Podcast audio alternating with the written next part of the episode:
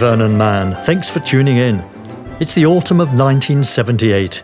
Come with me to Tehran, Iran, where popular unrest is bubbling to the point of revolution. Martial law is in force after demonstrations against the Shah of Iran and his Pahlavi dynasty. People have been shot and killed. A general strike is paralysing the country. Why? Because the Shah and his family and his mates are fabulously rich thanks to Iran's oil. So, and boy does this sound familiar, the rich are getting richer, the poor are getting poorer, and increasingly unhappy. Step in the wily Muslim cleric Ayatollah Khomeini, exiled in France. He spreads his message by cassette, thousands of his tapes duplicated and passed around the bazaars. His message get rid of the Shah. Islamic clerics stir the protest pot at Friday prayers. People take to the streets, buildings are burned, protesters are shot. We're on the streets too, trying to chart and assess the progress of the revolt. It's not easy. There's little, if any, official word from the Shah's people. There's no press office where we can go to get information. Likewise with the revolutionaries, their leaders are a shadowy lot, and they must have an office somewhere, but they're not telling us where it is. So we roam the streets, filming a demonstration here, police violence there, interviewing protesters, just reporting what we see. We leave it to the diplomatic editors in London to explain the broader picture and speculate on potential outcomes. This wasn't the first time I dipped my toes into the revolution. A couple of months previously, just after it all kicked off, I fly into Tehran on KLM. I get as far as immigration, but they don't stamp my passport. Instead, a young guy unceremoniously pulls me from the desk, looks at all the stamps in my passport, and says disdainfully, Journalist, and spits on my feet. I gather he is one of the fledgling Revolutionary Guards, initially just a bunch of revolutionary student zealots, later co opted as ideological defenders of the revolution, now a powerful branch of Iran's armed forces President Trump designated them a foreign terrorist organization. I was escorted, well, frog marched really, out of arrivals and into departures and told I have to go back to London on the same KLM flight I'd arrived on. The obnoxious little toad, probably still in his teens, stays with me till I climb the steps of the aircraft and disappear inside. As a journalist who travels a lot, I'm allowed to hold two British passports. This is because foreign embassies often keep your passport for sometimes weeks when you apply for a visa, which means, of course, you can't go anywhere else. Back in London, then, I get some business cards made up describing myself as a dealer in fine oriental carpets, with a false Mayfair address and a made up phone number. I get the same KLM flight the next day, travelling via Amsterdam. There's a shop at Schiphol Airport called Dr. Muller's, it's an odd combination of bar and soft porno movie shop. You can go in, have a beer, and watch a naughty film while waiting for your connecting flight. Don't know if it's still there now. Have a look next time you're passing through. The great thing is you get a receipt and charge it up as medical supplies for the revolution. Dr. Muller, get it? Years later, one of the company accountants walks past and recognizes the name from the dozens of expense claims he's signed off. To his credit, he thinks it a great joke and delights in relating the story to his bean counter mates. So I touch down in Tehran and present my other passport with a business card. I look for the boy Toad, but he's not to be seen. My passport is stamped, and I'm in. Our Tehran operation is modest in comparison with the US networks. Just one correspondent and me, the producer, a camera crew film editor, and a couple of local drivers. The Technicians Union, the ACCT, insist we have an electrician. The foreign desk sends one out. He goes straight to his room and stays there, refusing to come out. Too dangerous, he says. What did he expect? After a couple of weeks, we send him packing. Tehran is a cash situation. No cards, no bank transfers. Banks are closed anyway because of the strike. In London, after a long, whiny lunch before we left one time, the correspondent and I pick up £64,000 in cash from the chief accountant. This is a shed load of dosh in the 70s. Five years earlier, I bought a house in Chiswick for 22. How are you going to keep it safe? asked the chief accountant.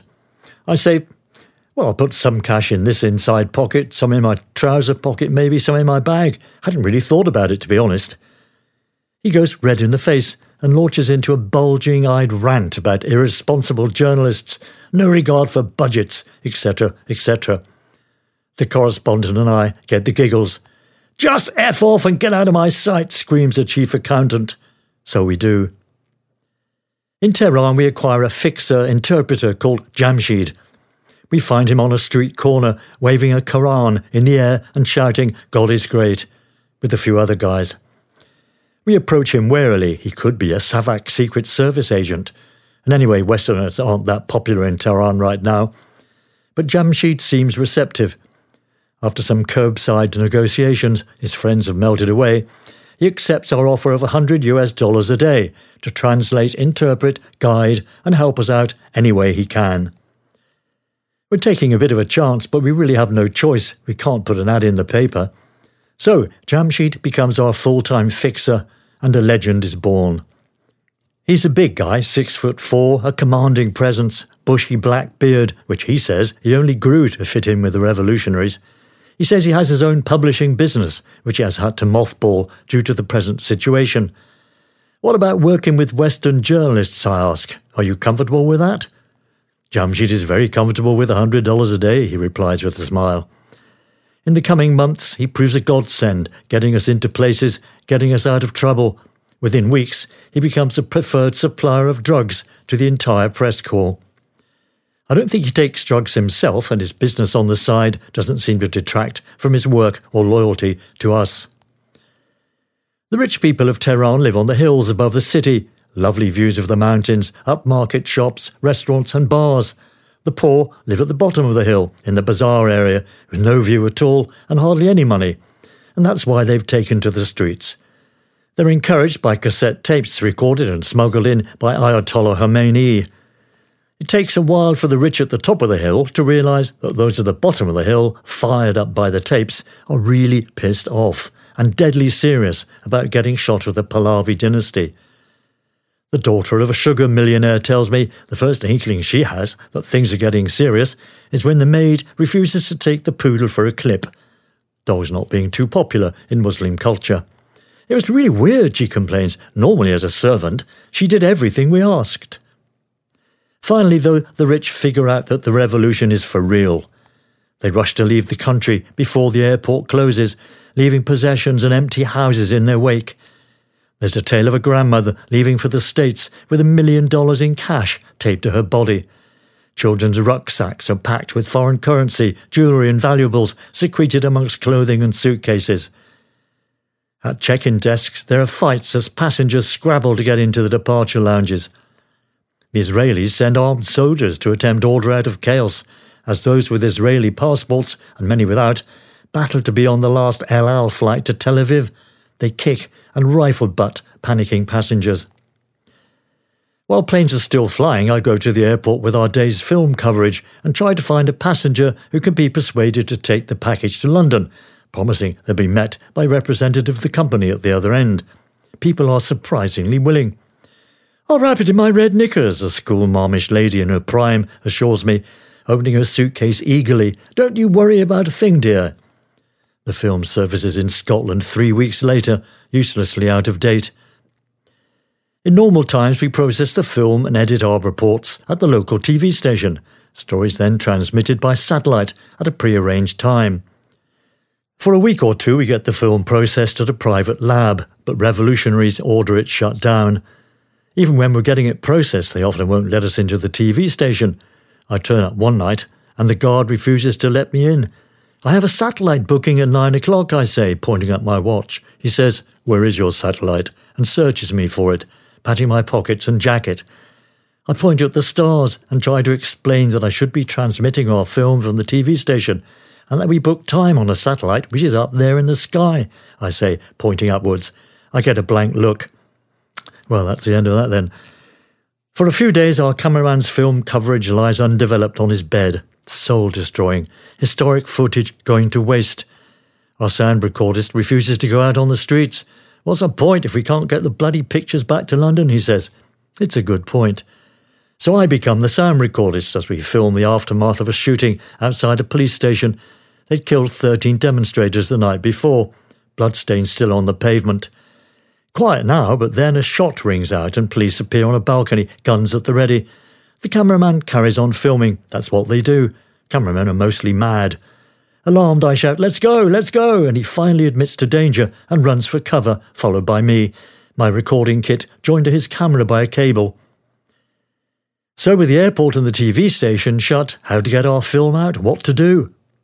Come in Arab Wings, the air charter company based in Jordan. Emboldened by Captain Khan's heroic Learjet landing, narrated in a previous episode, they tell us if we want a jet, just call him in the morning, and it will be in Tehran early afternoon to fly us back to Jordan, in time to get the film processed and edited at Jordanian television for that night's news. From then on, my routine, three or four times a week, goes like this. Up at six, quick breakfast, out with the crew and Jamshid filming demonstrations or whatever else we come across to illustrate the ongoing revolution. Back to the hotel to record a commentary to go with the film. Get Hamid, our loyal driver, to take me to the airport in his bright yellow taxi. Jamshid usually comes with me to help Hamid navigate through the crowds. Sometimes there are close to a million people on the streets. Then we have to persuade the soldiers guarding the road to the closed airport that we have a plane to catch. Not always easy.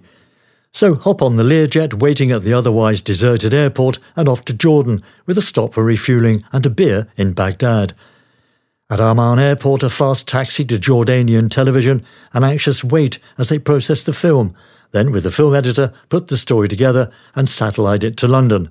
Late supper and bed. Next day, up at dawn for the Lear flight back to Tehran team up with the crew and correspondent, cover the day's events, fly back to Jordan. I grow weary just looking at that schedule today. On the streets, it's tough. We're not universally liked or trusted. Often protesters think we're the brutal secret police, SAVAK, masquerading as reporters. Filming a demonstration one time, things get a bit scary when a man in the crowd starts screaming, SAVAK, SAVAK, and points at me. The crowd take up the chant, surrounding me, prodding me. Jamshid comes to the rescue. You are Savak, he screams at my accuser. You are Savak. As mentioned, Jamshid is an imposing figure, well over six feet tall. He wins the shouting match, and public opinion turns. The last thing I see as we push through the crowds towards Hamid and his yellow taxi is the poor man on the ground getting a good kicking. Crowds are biggest at and after Friday prayers. Mullahs organise huge outside gatherings and whip the mob into an anti Shah frenzy. They then march off through the streets, sometimes in their tens of thousands, chanting, Death to Shah! Death to Shah! Death to America! The next day, angry groups accuse us of underestimating the numbers. You say hundreds of thousands, there were three million. You lie for Shah. We give up trying to explain that these are figures broadcast by the BBC World Service. We're not the BBC, we insist. Nothing to do with us. They don't know the difference. They only know the BBC. Violence appears to be escalating, the Shah's patience wearing thin. Ten people killed during a daylight protest outside another police station. A BBC interpreter shot in the head while sheltering in a shop doorway.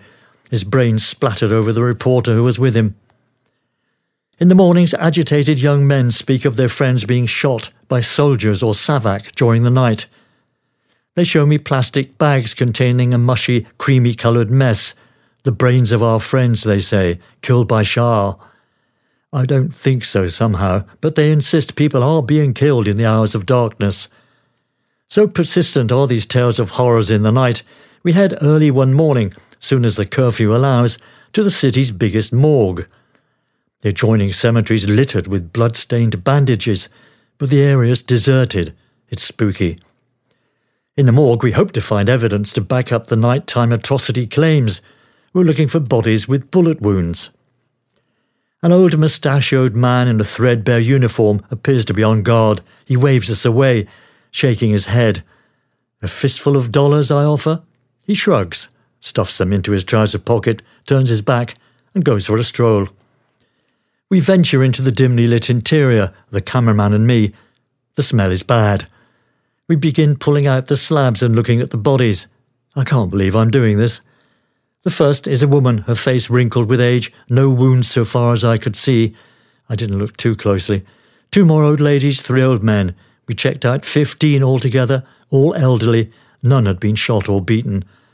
No story here. The blood-stained bandages remain a mystery. We couldn't see any freshly dug graves, but the cemetery is vast and we can't check it all. What's happened to the people who've been wearing these blood-soaked bandages? We will never know. Jamshid arranges a backstreet rendezvous with a revolutionary activist who says he'll show us what the Shah's troops get up to in the night. We are to black up our faces and spend the curfew hours on a rooftop overlooking one of the city's main streets. We leave the hotel an hour before the dusk curfew to avoid suspicion, camera hidden in a bag. SAVAK agents are no doubt monitoring foreign media movements. You can see them hanging around the hotel in shabby suits, looking fierce and not doing a lot. We meet our contact, who calls himself Rashid, in a narrow street at the back of the hotel. He's a classic revolutionary beard, black and bushy, camouflage jacket, combat cap, and a pistol tucked into his waistband. As instructed, the cameraman and I spear boot polish on our faces. Rashid leads us at pace through twisting, narrow streets, then stops and silently beckons us through an old wooden door. He pauses to listen for any sounds of pursuit, and we follow him as he runs up six flights of stairs, keeping up as best we can. We're with him as he crawls across the flat roof to the parapet, cautiously surveying the street below. It's deserted. We set up our gear and wait, not sure what to expect, if anything. We sit in the dark for an hour listening to the occasional sounds of a city under curfew, a dog barking, raised argumentative voices from a flat across the street. Then the voices go quiet. Like us, they've heard a clanking and rumbling in the distance, growing louder and closer. A tank comes into view at the end of the street, its gun barrel moving slowly from side to side, probing like a giant cockroach. It's a Centurion tank made in Britain, first used in the Korean War in the 50s. First one, then another, 20 or more, firing ear splitting blanks every couple of minutes to warn off any thoughts of protest. It's half an hour before they leave the street, trundling off to terrify residents in another part of the troubled city. But there hadn't been any shooting. If the Shah's men are killing people during the night, it's not happening here. Had we really thought about it, there wouldn't have been any people on the streets to kill because of the curfew. That would be keeping them all indoors. Rumours and counter rumours spread like viruses. There's no social media to spread fake news. It isn't necessary. As the tanks clatter out of sight, people begin to appear on the flat rooftops, in twos and threes at first, warily scanning the street. Then whole families, children awaken from their slumbers, Soon, every roof space we can see is packed with people. Allahu Akbar! God is great, they begin to chant, a timid murmur initially in this grey first light of dawn. But then, with growing confidence, the chorus grows louder and louder as they chant their hearts out. These are not revolutionaries, they're ordinary people just fed up with being pushed around, fed up with being poor. As the sun appears, the chant dies to a murmur and stops. The rooftop's empty. People retreat to their flats and homes to face another day of martial law under the Shah of Iran. We couldn't safely go back to the hotel until an hour or so after dawn when the curfew ended. Otherwise, it would have been clear we'd been out all night, and there's no shortage of people in the hotel would have happily dobbed us in. We brought bottles of mineral water with us, and those we hadn't emptied we used to try and wash the boot polish from our faces, not with much success. I remember a room service sandwich in my bag and offer half to Rashid. He attacks it gratefully and is about to take a last bite when he pauses, looks at me with a dismayed expression on his face, and asks, Jambon? Oh God, I give him my Muslim revolutionary friend a ham sandwich. He retches loudly against the wall as I apologise, and when he's done, he goes without farewell. That's the end of this episode. I'm Vernon Mann. Next time, bye bye Shah, hello Ayatollah. Thanks for listening.